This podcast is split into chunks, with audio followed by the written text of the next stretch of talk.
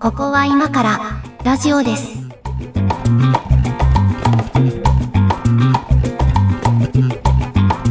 はい、えーここは今からラジオですの時間です。ワイトは上書きです。猫屋敷ですお。願いします。はい、お願いします。えっ、と、今日のテーマなんですけどね、今日は、まあ、これ、あの、安倍さんをゲストにお迎えした初のゲスト会の中で、あの、はい安倍さん誰かネットで面白いと思ってる人いますみたいな話をしたときに、あ、これ別のテーマにもなるなと思ったんですけど、今日ははいはい。フォローしている YouTuber、Twitter、ブロガーさんいますっていうテーマにしたいと思います。はあはあ。はい。まあね、あの、多分、多分、この放送というか番組を聞いてくれてる人は気づいてると思うんですけど、多分我々二人ともものすごくあのネットに触れてる時間長い方だと思うので、うん。うん、ネットの世界で何してるかっていう話なんですけど、まあ、この人面白いなとか、この人の発言チェックしてますみたいな人がいれば、ちょっと聞いてみたいかなと思ったので、どはういでしはょいうはか。い。そうですね。僕は、うーんと、ツイッターはまあ、あんまりこう、絞ってみるという感じじゃないんですけど、うんあの、プラディクトさんっていう、えっと、深津さんっていうですはいね。はい、有名な方ですうんね。なんか、テック界隈で有名な方、はい。はフォローしてまあなんかあのすごいためになるツイートをしてるなためになるっていうかなんか そのえっと先先端の人たちなうんうんそうでのすで,、ねあの彼らがつぶやいてることを見るのは参考になるなっていう確かにあの人あ確かこの人ね僕らと同い年なんですよあ、そうなんだ。えー、年な齢は。んかもともとこの人フラッシュ界隈の人でですよね、確か、えっと、専門はユーザーインターフェースとかじゃなかったでしたっけそうそう、えっと、 U- UI とか U- UX UI の人になったんですよ。うんでその前はフラッシュエンジニア、エンジニアでもないのかな、うんまあ、フラデッシュ職人ザイナー出身の職人ではないです、あの職2人ではチャンなネいル方面の人ではないあです。ではなさそうですよね、えうん。すごいなんか健全な、なんです健全な感じしますもん、あのえ人。ちゃんとした人です。誰と対比してって言ってるのかが気になりますえよね。っと、うん、まあまあ、フラッシュ職人とは対い比はいしはい はいて、。うんちゃんとした人で、まあでも、この人とこの人界隈の人うんうんのなんか話してる内容は結構、ああの未来を知るヒントにはなるかなと思って、ーあれ面白かったです。あのそれこそフラディクトさんが今あのノートっていうサービスに関わってるじゃないですか。ノートのはいですよねです。ね CXO かなされてるんうですよねん。でノートのその、えっと、ドメイン名がもともと違うドメインだったやつをあのノート .com にしたいって言って、このノート .com のドメイン持ってる人から買う話、はいはいはいあのまとめた記事が上がってて、あれ結構、うんあそんなやりとりなんだと思って面白かったですけどね。あのねドメインを手に入れるって結構難しいんですようんうん。狙ったドメインが取られていた場合、はいあはい。おあののなんだかんだね、僕ドメイン20個ぐらい持ってるので、あの結あ構、ドメインそうそう。趣味ドメイン集めのそう趣味ドメインン集めなので、こ うあの全然どこで使っていいか分かんないですけど、あのなんかの時に使えるんじゃないかと思って、もうね、延々保持してる上書き .net っていうドメインがあります。それ何に使うのそうなんだ。な何に使うか分かんないんだけど、多分こう、なんかそういう実名が入ったドメインを使う日がいつか来そうだなと思ってあ、ねなんか、じゃあ銅像立てましょうよ銅像ドラゴンズドットネットにいどうぞ。や、まあ、リアルに銅像立てるのって難しいじゃあないですかあ、はいはいはいだ。から銅像立てるとしたら上書き .net の上だ よね自分のあー。あれなでんすかあよの、メタバースですね。ラジ。メタバース、あの、あれですよ。ラジオ、ラジオ金属何年を記念して、 銅像を建てたりしたらいいそうでだすかよ。らなんか使い道が思いついたらなんかやろうかなと思ってるんですけど、まあまあ それはそれと一緒だけど、ドメインって確かにね、あの狙ったやつがない時ありますもんね。うん、そう。うんあの、まあ、前職がそのゲームの宣伝とかやってて、はいはい。あの、ゲームのまるっきり新作だとさ、なんかやっぱタイトルとか知られてないから、はいはい。取りやすくて、まあ、取っても気づかれないんうんですけど、うんあの、続編続編だと、うん。続編、なんちゃら5とか、なんちゃあーらはいはい6とはか、い。なるほどね。そういう続編だと、はい。 あの、そのドメイン取った時点でバレるんですよ。あ、なるほど。そういうことか。続編が出るぞドみメたいイなことがン、。そう、ドメインウォッチしてるやつがいて、はいはいは。。あの、ドメイン取得したら、どうやらこのタイトル動きそうだぜ、みたいないはいはいはい。バレるんですよ。だからもうドメインを取得することから、あの、そプれロモーションが始まってるんですよ。ユーザー側がすげえな、それ。ああの、ゲームとかそういう、まあ、熱心な方がいるジャンルっていうのは、うん。そういうユーザーさんと戦っているので、 なんか、お客さんですからね。うん、まあなんか、その、やっぱ情報抜きたくて早く知りたいので、はいはい、はい。そういうことするんですよね。えー結構だから高度な情報戦でしたよ。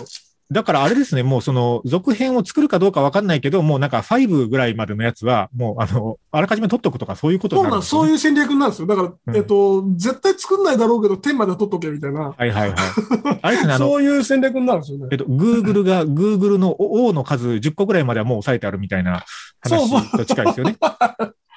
そうそう。詐欺ドサライトクエ使だわっれなたいようにみら、たいな。ドラクエだったら20ぐらいは取っといて、うんうん。えっと、あるいはなんかそのドラゴンクエスト .net みたいな、そのはいはい汎用的なドメイン,、ドメインだけ抑えて、サブドメインで運用するみたいな。なるほどなるほど。サブ止めにするとかね。うんサブドメだったらバレないんですけどね。うんあとな逆かにななんかか難しそかのったです。今後出てきそうな重要になりそうなドメインをあらかじめ取って、あのそれを売るっていうビジネスやってる人もいますもんね。そうなの、それそれ、うんそれが一番やばくて、交渉のテーブルに立つのすら難しいの、あれ。なんか、えっと、2020年東京オリンピックが、えーコロナでどうなるんだっていう話が出てきた頃に、すでに東京2021っていうドメインを抑えられてましたもんね。こいつらすげえなと思っそれはねてと。ても賢いし、差し押さえができないですからね、うんうんその公的権力により。そうですよね。だからどうにかしたんだろうなと思ったんですけど。ねなんか、そそろそろこの、ここの辺を新幹線が通りそうだっつって土地を買うのような感じに似てますよね。 ね、あの、うちのじいさんが炭焼きに使ってた山のところに新幹線通ってくれないかなと思ってたんですけどね。 かすりもしませんでしたね。あの山林。いざ通ったらね、めっちゃお金もらえたのにね。そうそう。うんほんとね。まあ、それはさておき。あだからドメイン、そうね。だからドメイン話を、その確かに、あの、最前線のビジネスでドメインとかをどう取得してやってんだみたいな話は、その、深津さんうんのうんうんノートで見たので、確かにね、面白いなと思いましたけどね。うんまあ、そんなか方とか、あとはなんかあの、カンナムスタイルを、はあの替え歌を全力で歌う女子のアカウントとか。どんな時に見るんですか、それ。であの見るというか、なんか流れてくるのがいいんですよ、ああ、はいはいはい。別に見たくはないですよ。 あの、時々そういうの流れてきてほしいみたいなアカウントをフォローするっていうモチベーションはたまにありますね。そううん。あそうあそれで言うとね、そっあかねの、全然フォローしてるとかじゃないですけど、たまに流れてきてふふってなるのは、えっとね、偶然単価ボットだったかな。おうえっとね、ボット系結構好きなんですけど、うんうんうんえっとね、ちょっと正確な名前を調べよう。えっと、あですね、偶然単価ボットっていう偶然単価ボット。ツイッターアカウントがあって、これね、あの、ウィキペディアの日本語版の中で、あの、たまたま五七五七七になってるフレーズを抜き出してツイートしてくれる、あの、やつなんですよ。ちょっとね、今最新のやつを見てみようかな。えーっとしょうね、もねえな例えばですけどね、これ、えーこれ、えー今ね、出てきたやつを読むと、えー描画にはドット絵による膨大なパターン数を使用しており、これはウィキペディア日本語版のストリートファイター3の項目から、いいな、これ。そうそう。で、たまにね、すごい、あの、あの、綺麗な単価になってるかなって錯覚するやつがたまにあるんですよ。はいはいはいはい。それがね、面白いですね。えーっとね、イギリスの軍事援助がフランスの期待通りに行われるか。これはね、第一次モロッコ事件というやつですけど。これいいなあここれういうのがね、たまに流れてくるとね、あの、ふふってなるんですけどね。考える人は賢いね、これ、だからね。もうなんかほら、あの、やってることは割とシンプルだけど、これをボットにしてツイッターでやったら面白いんじゃないかっていう、そのアイディアを思いつける人がすげえなと思いますすね。ごい、なんかう、んちょっと文学性を感じるもんね。そうそう。テクノロジー的に多分そんなに超複雑なことやってるわけではなさそうだけどい。や、複雑は複雑なんじゃないかな。なんかその、えっと、言語解析をしないといけないですよね。あ、そうか。漢字の読み、読みの音数とかがわかんないと、とかもわかんないといけないし、ちゃんとその短文にならないといけないので、そうですね。うん、なんか、将来が不安視された吉持の陣営による暗殺と見る。みたいなんか、ちょっと単価っぽいぞ。な最後ねの終わりが、終わりがなんか単価っぽい、ちょっと。これ一応なんか、け携帯素解析とかやってるんですかねやってんのえやかねってると思います、当然。うん。で、その膨大な、そのデータとしての、あの、何ですか、ウィキペディアっうん。ていうのを、でも面白いね、これ。メンバーは下記の通りで、遠藤が仕事で縁のあった音楽。これ誰、 誰かわかんないけど、遠藤うまいっていう人のウィキペディアです。誰か知らない遠藤さんの誰か知らない。そうそうそう。 あ、これ面白い。こういうボットは確かに僕も好きですね。うん。うん。とかね。あの、なんか、あの、ちょっと話ずれるんですけど、こ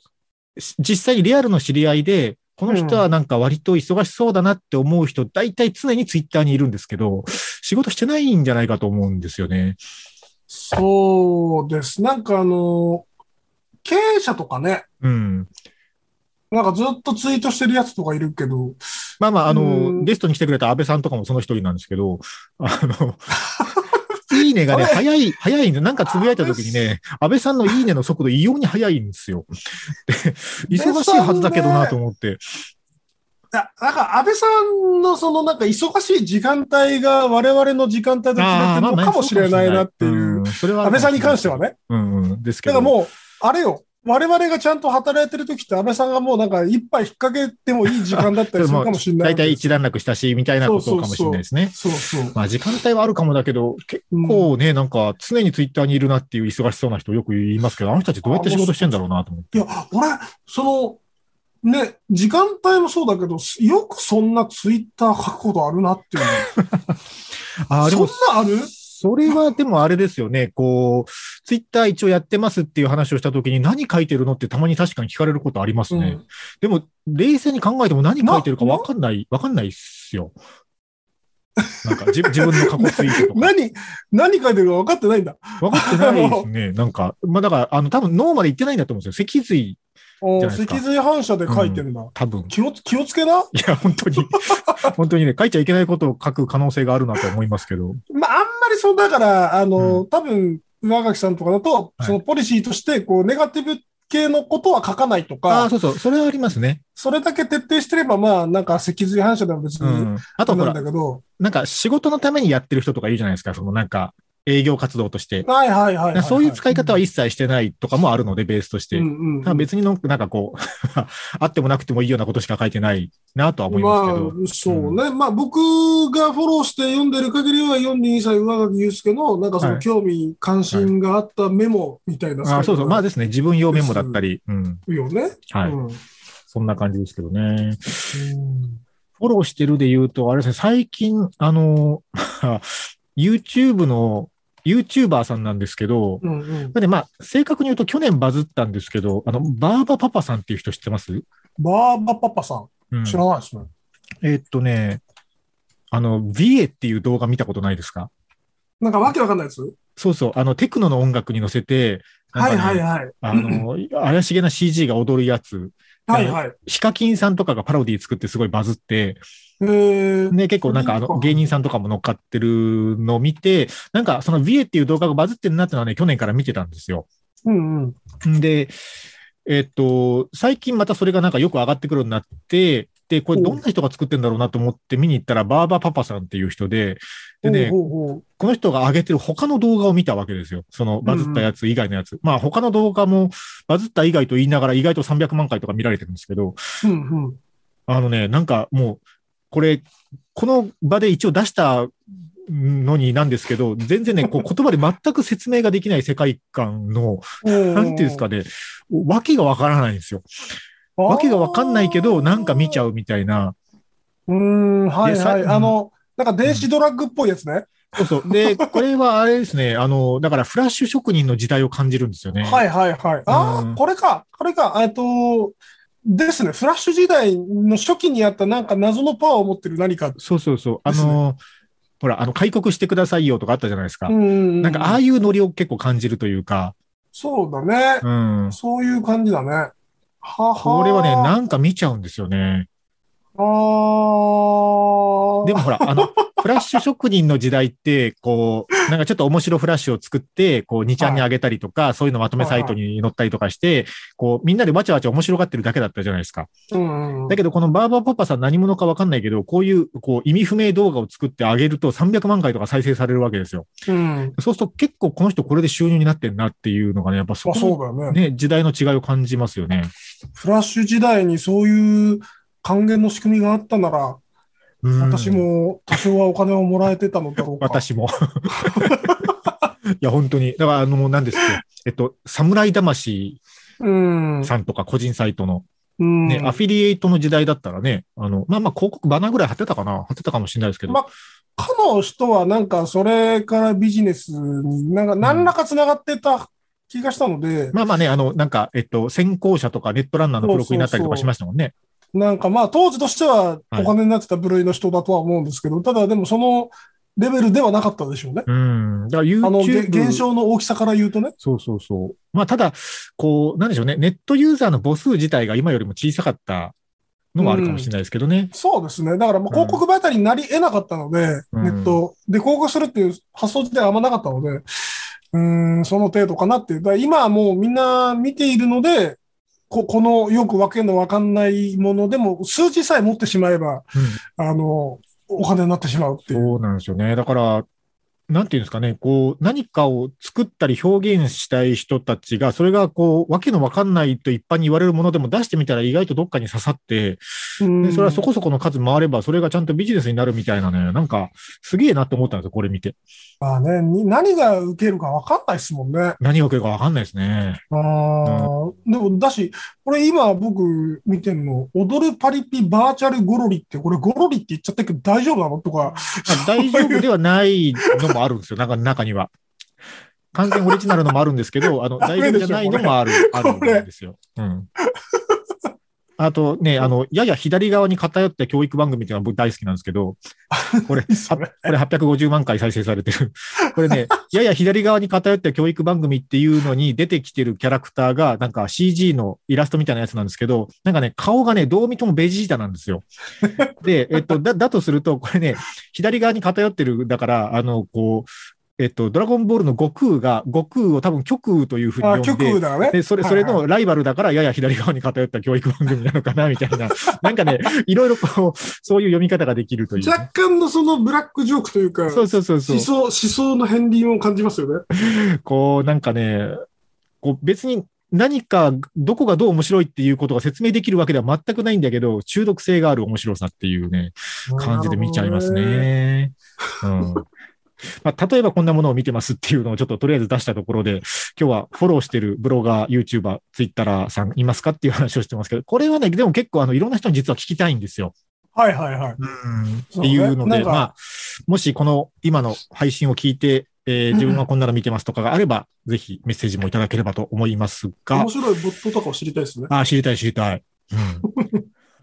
うんうん一曲、じゃあ言っときましょうかね。猫屋敷さん、まずは一曲お願いします。はい。えーっと、じゃあ、えーデレリアムで、リターニング。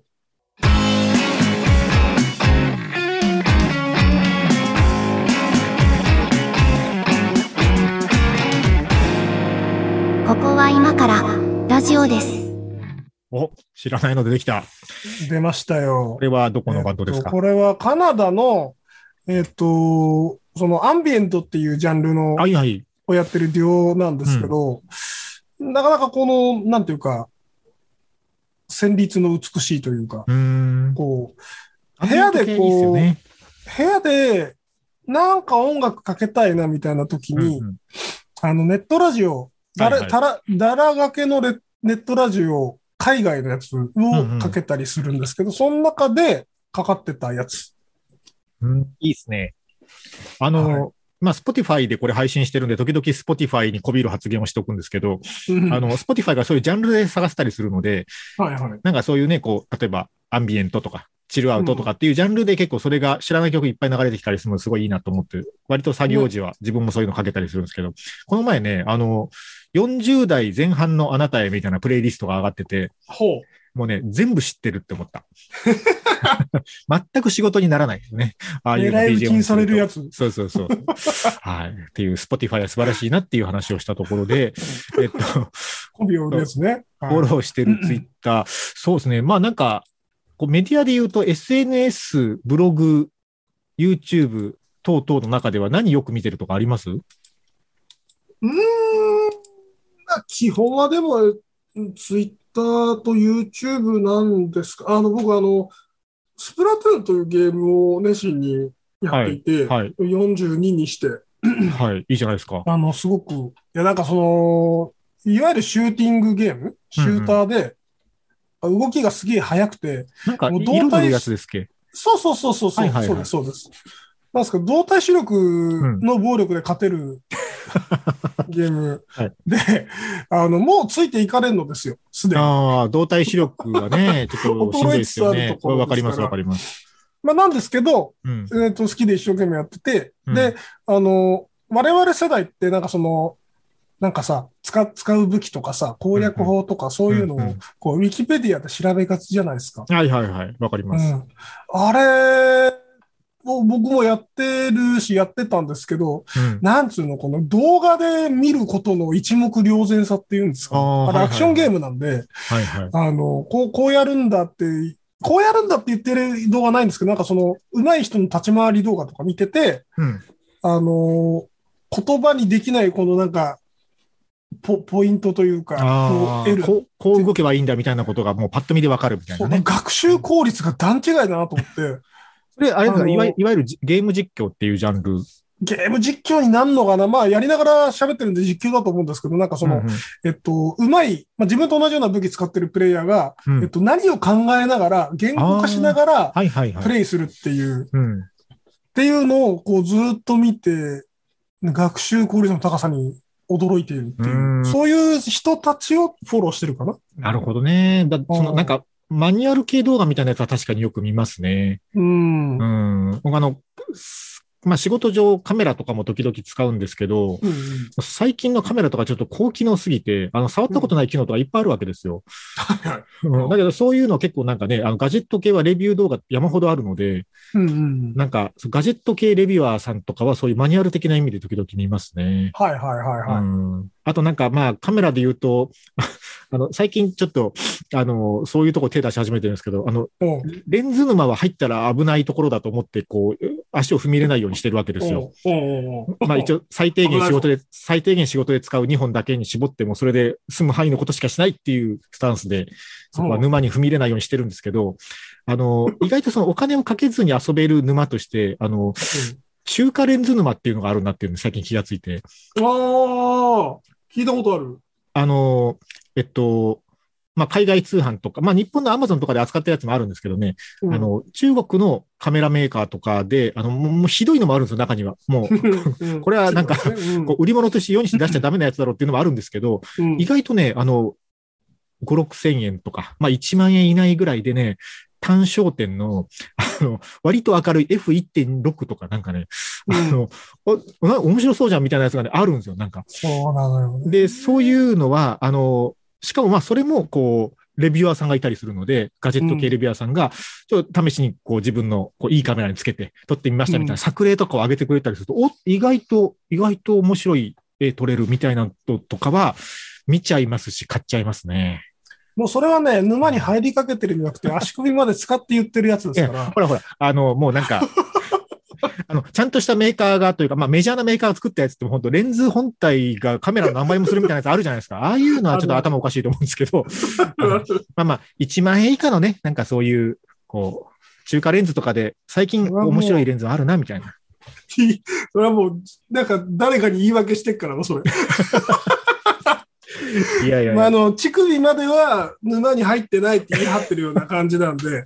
あのまだまだ僕大丈に言夫わせりゃどっちも沼に入ってるんですけ ど、 まあでも、カメラのレンズはね、確かになんか、その中華製品、いや、てかね、中華製品沼っていうのが、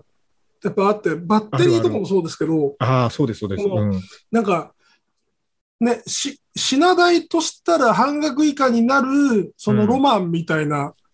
のがあるじゃないですか。意ありま外とすちゃんとしてるみたいな。そう、そう。バッテリーは結構買ってますね。だよね。うん。あんあなの爆発する国のバあーそうやッテリーを。そうね。あのー学生時代に、えっ、と、大学進学で地元を離れて、関西に長いこといたんですけど、うんうんうんあのーが大学生になって初めて秋葉原というところに行ったんですよ。そう。で、まあ、それから何度も通うことになるんですけど、あの、2000年前後の秋葉原ってやっぱすごいカオスで、うん。さ最近はあんま行ってないから知らないですけど、あの、やっぱね、こう、すごい田舎者にとっては超刺激的な街だったんですよ。はいはいあの当時の秋葉原って。うんうんで、それこそジャンク品しか扱ってない店とかもあるし、うんなんかね、こう、パソコン系のパーツとかが多かったですけど、あパソコンのケースの専門店とかもありましたしね、その当あ時。ったね、あったね。うんうんなんかそういうのとかでもうだから店もいっぱいあるし、雑居ビルの中とか入り込んでいったらもう山ほど行くとこあるので、そういうなんか夜行バスで東京に遊びに行っては秋葉原を巡るみたいな遊び方をよく大学の時してたんですけど、でもなんかおうあの、もう大人になってからそういうことを全然してないし、ああいう街自体が多分なくなってるじゃないですか。うんで、まあそネうねットで手に入るようになってるっていうのもあると思うんですけど、うんでも、あの、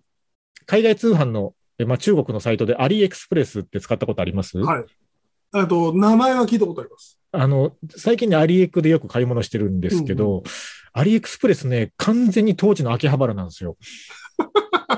あの、もう、おお。とんでもないパチモンもいっぱい売ってるんですよ。うんうんうん。うんで、もう、なんなら商品送ってこないものとかも中にはあるらしい。当たったことないですけど。うんうんでもそういうのって、こう、ほら、あの、なんか、嗅覚じゃないですか。まあ言ったら。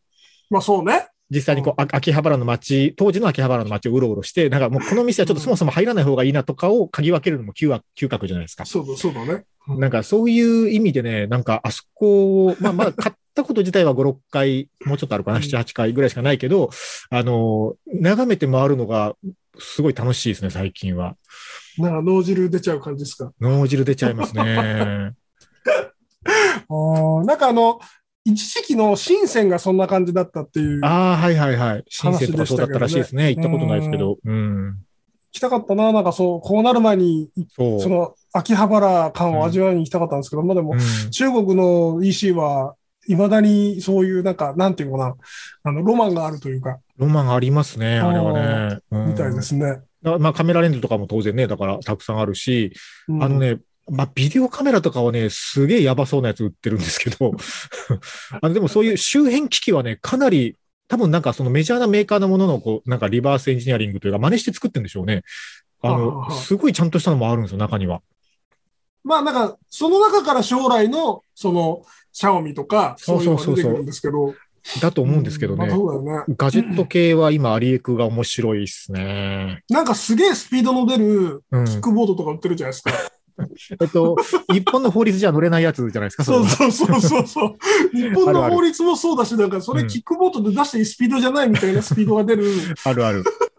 やつとか売ってて面白いですよね。 あだからまあ、買っても多分日本じゃナンバーつかないんでしょうけど、あの、電動バイクとかいっぱい売ってますよ、中国。ね、だよね。そう。そういうの見見るのはいいなって思う。そうですね。だから海外通販のサイトとかを最近はよく見てたりとか、あと何見てるかな何見てるかな ?YouTube だと、あ、チュートリアル系が好きですかね。チュートリアルうね。ん。うん登録してるチャンネルを見てみよう。あ、結構お笑いとかも見てるね。お笑いはね、うん。確かに。あとはなんか音楽、アーティストのチャンネルとか。はい はい。アーティストチャンネルも結構。うんあ最近あれですもんね、YouTube ライブとかでもなんか新曲の MV のリリースとかを、なんかね、プレミアム配信したりとか。うん。まあ、普通に聞けたりするしね。そうなんですよねう。んあですかね。あとあれですよ、僕は、あの、タイムマシン部さんの YouTube チャンネルを登録してますね。タイムマシン部。あの、ポッドキャストはいはい。で、ああ、はいはい。雑談系ポッドキャストの、なんかあ、すこれだごい昔からやってる方たちはいはいはい。で、あの、僕も好きなんですけど、伊集院光のラジオが好きな人は絶対好きなタイプのラジオ。ああ、こでの、この絵柄は見たことあります。この人たちなんか、週2回ぐらい生放送してて、うんうん。えっ、と、それ全部 YouTube でやってるんですよね。なるほど。なので、それで登録してるかな。だからもうこれ、あれですよね。もうラジオ、ラジオ局ですよね、これ。もう完全に。ラジオ局なんですよ。だ絵もこ,、うこのまま固まったまま動かないし、うん。なんか、あべ別にそれでもいいなっていう。確かに。うん。なんか個人とかでこれができるようになって、これなんか前もこの話したな。こうなんかラジオ局じゃないとできないことってなんだろうなってなってくるんですよね。まあ、それはね、なんかその、なんだろう、公共性の強いものしか残らなくなってきちゃう。エンタメは全部取られちゃうでしょ、だって。そうなんですよね。うん。でもなんか、一応ラジオ局やってる人としてはね、なんか災害報道のためにありますとかって言う言い切っちゃうのはなんかちょっとね、なんかね。ちょっとねって感じはするんですけどね。うんまあ、それはそれでやるんですけど。なうんねんまあでも、うん、テレビもそうだし、なかなかその、そこじゃないとできないことがなくなってきつつあるので、なんか今うん結構、時々言われるのが、この前ほら、あの、トンガの地震の時に、はいえはいっと、津波警報とか津波注意報が出たじゃないですか。うんであそれこそ、あの、神奈川県がすごいいっぱいアラート鳴らしちゃったみた いな。また神奈川県かっていうね。あの、えっと、詳しくは前回を聞いてください。えーなんですけど、あの、うん。あの時に、その、結構ツイッターで見見かけた意見で、あ、なるほどなと思ったんですけど、その、テレビを見てると、テレビの画面に、あの、ニュース速報とかの警告音が鳴って速報が出たりとか、 えっと、うん NHK さんなんかはすぐ番組を切り替えてやったりとか、あの、うん。えっと、業界で L g って呼ばれてる、こう、コンテンツをちょっと縮めうんうんて、うん画面にスペース作って、その情報を出し続けるみたいな、ありますね。字幕を出したりするみたいなモードにすぐ変わるんで、あの、あ、なんかあったんだってことは、こう、わかる。し、まあ、うんうラんジオとかでも、まあ、同様の速報を入れたりする対応してるけども、こう、今、みんなネットフリックスとか見てると。うん。でそうすると、あの、部屋にテレビはあって、テレビついてるんだけど、あの、うん映ってるのがネットフリックスだったりするから、あの、そうだね速報ならないの危なくねっていうことを言ってる人がいて、ああ、確かに。まあね、携帯のエリアメールとかがまあそれを保管するものになるのかもしれないですけど、ああいう災害情報ってチャンネル多い方がいいわけですよ。そうだね。うん、だからなんか、こう、ネットフリックスみたいなああいうオンデマンドサービスにもそういう緊急情報だけはなんか差し込める何かはいるんじゃないかなっていうのはね、ちょっとなんか思ったんですけどね。ああ、でもなんかそのオンデマンドもそうだし、その、うちなんか、あの、ナスネでうん映像を見、あの、ああ、はいビデオをはい見はている。ことの方が多なる多ほかどった。まあ最近はあんま見てないけど、録画してあからとね。ゲームしてたりするうんから、ほぼ地上波でね、警報鳴るタイミングって本当に限られた時間だよね。うん。そうなんですよね。うん。なんか、だからってなんかね、据え置きの警報器を各家庭に置けみたいな、そういうなんあか、ちょっと理おか系っしぽないこと話になはりまできすなねいで。すもんね。うん。まあまあ、スマホなんですかね。今みんな必ず肌身離さず持ってるものといえば。まあだからエリアメール重要よね。うん。そういうの意味では。まあでもねだから神奈川県がいかに神奈愚川県かだがったかっていう。一晩で600回もアラート鳴らして、みんながその設定を切ったっていう、あ、バカでしょ、あれ。あの、前回に引き続き神奈川県を揶揄する回になってますけ ど、まああれなんか、設定ミスかなんかだったらしいですね、あれって。そうそうそうそう。で、業者のせいにしてるでしょ、あれ。なんかそんなニュース見ましたよ。あバカだな、うん神奈川県。誰も受けてくんなくなるぞ、お前って思ってるんですけど。いや、でも、ああいう緊急情報の出し方、まあ、ちょっと仕事上若干触ることがあるので、あれですけど、まあ出し方ってすごい難しくて、その、うんまあ、例えば自分たちだと鹿児島県の一地方自治体のことをやってるので、そその、、えっと、放送エリア内で地震、震度1以上の地震がついたら必ず入れるっていうルールになってるんですよ。うん、でそうすると、まあでも震度1とかってもうほぼ気づかない人も多いじゃないですか。そうだよね。うんだけど、まあまあ、うちはもうルールとして入れるよってやってるし、そういう運用をしてるんですけど、うんこれはもうちょっと例えば範囲が広くなった時にですよ。例えば NHK さんとか日本全国カバーしてるので、うん。なんか、そうだな。例えば、じゃあ大河ドラマが好きで毎週見てる人が、大河ドラマ生放送で見てるときに、もうすごいいいシーンで、なんか全然、こう、東京に住んでる人からしたら関係ない、こう、なんか岐阜県とかの、なんか、こううん知事選挙みたいなやつの、なんか、あの、当確が出ましたみたいなやつが、こう、バンって入ったりとかすると、おじさんが受かったやつ。そうそうそうそう。なんか、それはもう速報で入れんでいいから、後のニュースでやれみたいなね。なんかそういう気持ちに当然なるわけじゃないですか。だけど、あ、まあ、まあ、NHK さんはもう役割としてそれはね、あの、公共放送だからやるようでいいと思うんですけど、うんまあ民間の放送局はじゃあどこまでの情報をこう、無理やりにでも差し込むべきかって、まあ、なかなか判断難しいと思うんですよね。そうだね。じゃあ、なんかその、なんだろう。ローカルのその、おラジオ局、はいはい。しかもコミュニティ FM だと、さらに狭いわけじゃないですか。狭い、狭いですね。はい。なんか、もっとこの情報の流度が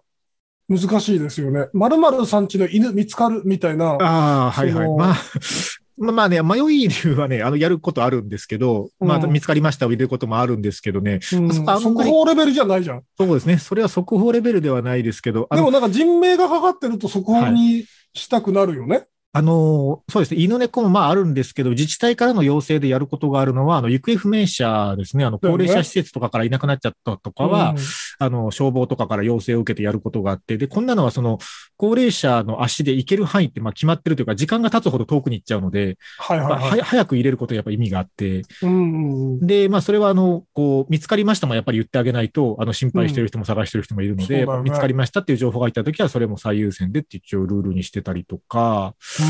んあとは自然災害系だと、結局、その、なんていうんですかね、こう、うちみたいな規模だと気象予報士さんとかが常駐してるわけじゃないので、はいはいはい。あの気象台とかに情報を聞いたりとか、公的な機関が発表したりした情報を言うことがまあ多いんですけど、うんあのもっと粒の細かい情報が欲しい時とかはあるわけですよ。うんうんうんだから、えっと、河川、河川の水位計を見てたりとか、はいはいはい。あとはもうあれですね、あの、こう、知ってる人、取材でお世話になったりとか、なんかこう、つながりがあって知ってる人のところに自治会長さんとかに電話かけて聞いて、そっち雨どうですかみたいな情報とか、うん、うんうんうん、なんかもうそんな話になってきますね。そうだね。んなんか、しかも、ラジオなんで多分、ね、こう、番組の脇で流すという感じでもないじゃない。そうなんですよ。L 字とかね、ねそういうことは物理的に無理なんそういうことができないじゃない。うん、うんただね、まあ、あれですよね、その、コミュニティ FM の規模だと、その、本当にこう、全市民に命の危険があるみたいな事態っていうのは、まあ、まあ、ないとは言えないですけど、まあ、滅多にあることじゃないので、うん、まあ、まあ、せいぜい雨降ってて警報出てますねぐらいが、まあ、多いわけですよ。うん、そうする、ると、こう、えっと、まあ、停電してたりとかすることがあって、うんうん市内の一部が停電してますとかになってきたときに、うんあの、みんな停電してるとテレビ見られないじゃないですか。はいはいで。パソコン使えないと。まあ、スマホは一応あるけど、バッテリーが心配みたいな感じで、ななんかね、停電するとみんなラジオ聞いてくれるんですよ。えーあ、でもね、停電したらラジオ聞くは、なんか世代的にうん。そうなのかもしれない。うんまあまあ、ラジオのリスナーの、まあ、年齢層的にもそうなのかもしれないですけど、うん、そうそう。で、なんか、こう、やたらメールいっぱい来るなってのはやっぱ停電した時で、で、そううするとね、こう、停電してるけど、命の危険は直ちになさそうだみたいな状況でみんな、みんなが聞いてる時のラジオに何が必要かってリクエストなんですよ。はあ、はあはあはあはあ、みんな暇でラジオ聞いてるので、そうだね。そう、だから、 まあ、一応気象情報とかは、時々入れてはいるし、その注意喚起もしてはいるんだが、特にその情報も更新されてないと。あの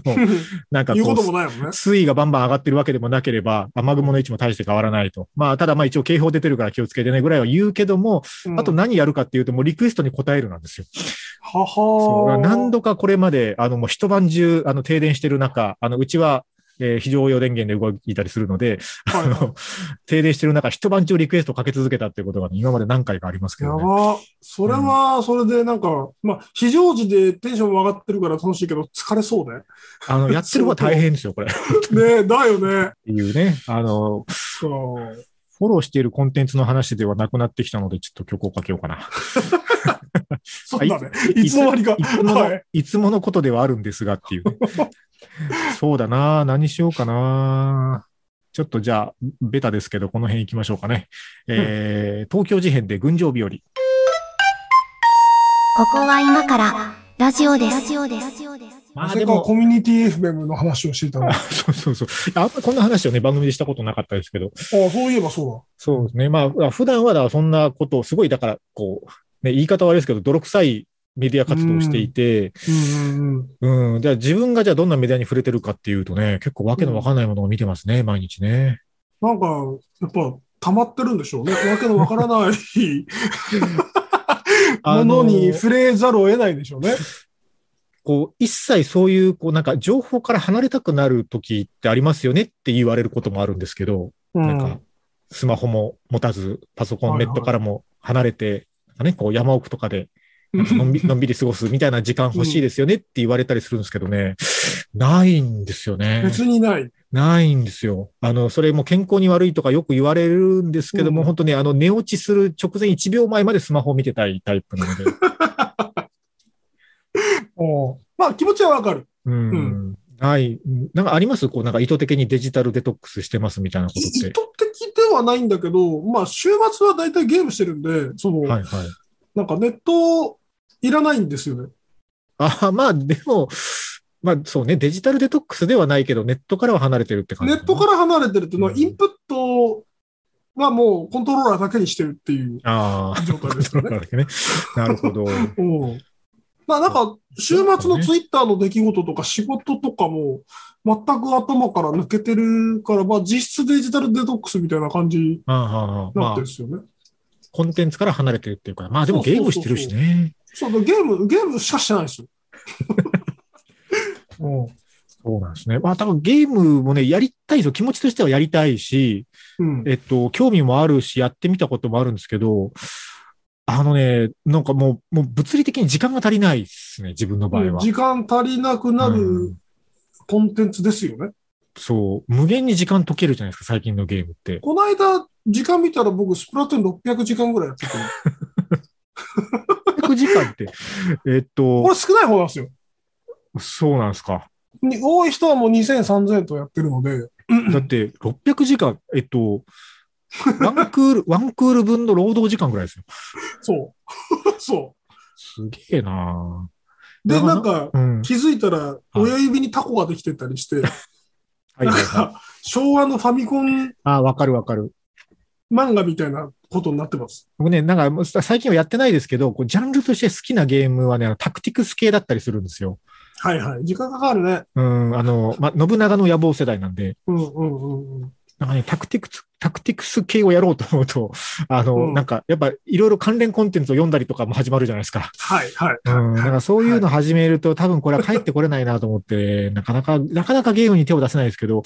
こう、漫画とかも、最近ちょっとまた読み始めたんですけど、うんあ、の、できればその1話完結型のものの方が、こう、処理しやすいというか、続きものだとね、まあ、そこういつ誰だっけみたいなの出てくるもんね。出てくるし、あの、なんか、連載中でまだ途中だったらいいんですよ。追いつけばそこからはちょっとずつ進めればいいので。だけど完結してるけどこれ名作だから読んでごらんみたいなやつで40巻ありますみたいなやつが来ると、ちょっとね、ちょっとね、そうスタ スタートするともう止められなくなるのでこれ。そうだね。乾燥しないとうん。難しいね。そ確かうに。だから、えっと、キングダムはまだちょっと手を出してない感じです。そういう意味で。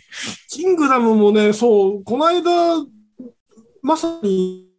なんか満喫行って、うん。最新の3巻ぐらい読んでなかったから読み直したら、もうこいつ誰がいっぱい出てきて、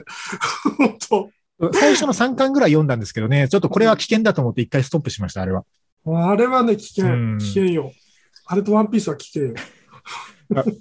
なんか、あゲーム、あの、一回、なんですっけ、そのゲームの話もどっかでやりましょうかっていう話も時々してますけど、あの、おすすめしてほしいものとしては、その、うん、短い細切れの時間で完結して楽しめるものがいいなと思うんですよね。ああね、ストーリーものとかっていうよりは。はいはいはいはい。だから結あでも局ねその、うん。最近のゲームってなんかやっぱその辺考慮してくれてて、まあ、そうなんですか。そうのリプレイ性の高いゲームってやっぱあるんですよ。ーん。うん、なんかなんか、その、そのワンセッションで一旦おしまい。で、はいはい。えっ、と、次からまた、次の時はまた新しいワンセッションみたいな、そのうん1セッションあたりが、えっ、と、5分とか10分とか15分とかなんかそういうあもはんのって結構出てきてますね。うんあのね、なんか、なんだったかな。昔のシムシティが一回なんか無料配布されてる時があって、うん。で、あれをね、やってみたことがある。もうでも1年ぐらい前かな。でもあの、シムし、シムなんとか系もね、そのちょこちょこできるからいいやと思いきや、一回開いたらやっぱりね、5分い10や分いでやい終やいやわらんのですようん終わんね。ない終わんない。うん終わんない。あれ一番時間使うタイプじゃないその、えっと、シムとか、あの、マイクラっぽいやつとはいはいかは、いサンドボックス系とかは、気づいたら3時間とか余裕で経ってるんで、あれは危険だと思ってね。ダメですよダメなだどんなゲームがいいんだろうなと思いながら、ゲームやりたいんですよ、だから、本当いやは。基気持ちと本しては多分ね、うんあのーまあ、その上垣さんの趣味、嗜好に合うかどうか分かんないけど、人と遊ぶゲームじゃないと、その細かい単位では遊べないんだと思うんですよ。人と遊ぶ。うん。えっなるほとど、最近だと、あの、 アモンガスっていう、なんかその人狼ゲームとか、ああ、人狼ね。そう、なんか、とか、うんまあさっき言ったスプラトゥーンとかもそうです。あれも3分ぐらいで終わるんですけど、1セッションが。はいうんうんなんかそういう、その、まあ、みんなでやるんで、その、うんみんなで、わっと3分間頑張るみたいな、そういうゲームだと、、まあ、その、やめるときはやめ、まあ、統一やめらんないんですけど、うんえっと、まあ、ゲームとしての区切りはつくかな。まあ、わかるんですけど、わかるんですけど、結構その、一人でやりたいタイプ一人でやりたいのはね、一人でやりたいゲームは、だいたい時間を使いたいゲームな んですよ。いや、まあそうなんでしょうけどね。そうなんでなんすかよ。ね、人がいると思うとなんかね、わかるなんまあ嫌とは言わないけど、いや、いや、嫌ですよ。 あの、まあ、ゲームじゃないですけど、あの、うんスマホのアプリで一時結構ハマってやってたのは、あの、ミンハヤっていう早押しクイズのアプリながあはってははは。はいはいはみいん。なの早押しクイズかな。ミンハヤっていうアプリがあったんですけど、あれはね、なんうかんあの、マッチングしてくれるんですよ。その同じミンハヤユーザーと。はいはい。で、同じぐらいのレベルの人とマッチングしてくれて、で、4人でやるのかな。で、早押しで、うん問題が文字で出てきた早押しで押して答えて、あの、うんうん10問とかなんかこう、ワワンセッションやると、その勝者が決まって、またレベルが上がったりしていくっていうやつは、うんまあ相手は誰だかわかんないんで、あの、適当に、あの、やれるんで、あれは一時やってましたけどね。まあでうも、んそれぐらいが限界かな、人がいるゲームって。あれじゃない動物タワーバトルとかいいんじゃない動物タワーバトル。ご存知ですいや、わかんないです。あのですね、動物タワーバトルという iPhone のゲームがあっうんて、うん検索してみよう。あのー何かっていうと、その、まあ、これも対人ゲームなんですけど、うん交互に動物をね、台の上に乗せていくんですよ。うんで、どうその動物は物理演算で、その、なんか、形通りにこう、ああ、こういうことか。はいはいはい。動物の形をしたクッキーを置いていくみたいな、そういう感じなんですけど、はいはい、はいえっと、タタワーを倒したら負けっていう。なるほど。これすぐ終わりますよ。パズルゲーム的な感じです ね。パズルゲームだし、まあ対戦ゲームな感この形のやつの上にはこの形のやつは乗っかりにくいけど、みたいなことですね。じ。とか、なんかキリンの首をこの、えっと、象の鼻のとこ引っ掛けてみたいな、はいはいはそういうのができるっていう。い。なるほどね。パズルゲームか。うん。でなければ多分ね、うん。うえんっと、根本からなんですけど、えっと、プレイ動画で満足するのが一番いいかもしれない。 ああ、そういうニーズがあるのか、プレイ動画って。そう。あまあ、そのね、1話ごとの長さ決まってるし。あ。はいはいはい。確かにね。うん。いや、あのーまあ、ちょっと仕事で関わってる若者がね、あのー最近そういうなんかえゲーム動画チャンネルを自分で始めたんですよ。あ、そうなんですそね。うそう。で、そのなんか、だから知ってる人が始めたから、まあ、ちょっとちょこちょこ見てみたりするんですけど、ら、うんまあ、よく知らんゲームだからってのはあるんですけどね、なんかこう面白いのかなと思って見てる人は。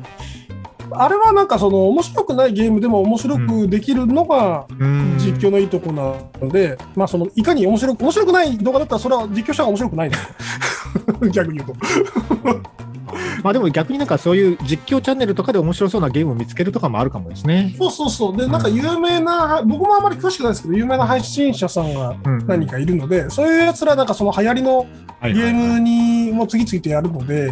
そういうの見るとか、いやだからなんか、もうあれですもん、これ、その、あれです前ちょっと言ったあのアリエクスプレスとか、その中国の通販とか見てたら、なんかそのレトロゲームがもうもともと200本入ってますみたいなゲームウォッチみたいなやつとか売ってたりするんですよ。あるね。うあるん、ねなんかそのね、こう権利的なものとかいろいろあれですけど、うんなもうそんなんの方がいいんじゃないかなとか、 ちょっと買ってみようかなとか思ったりね、し始めてるぐらいだったんですけどね。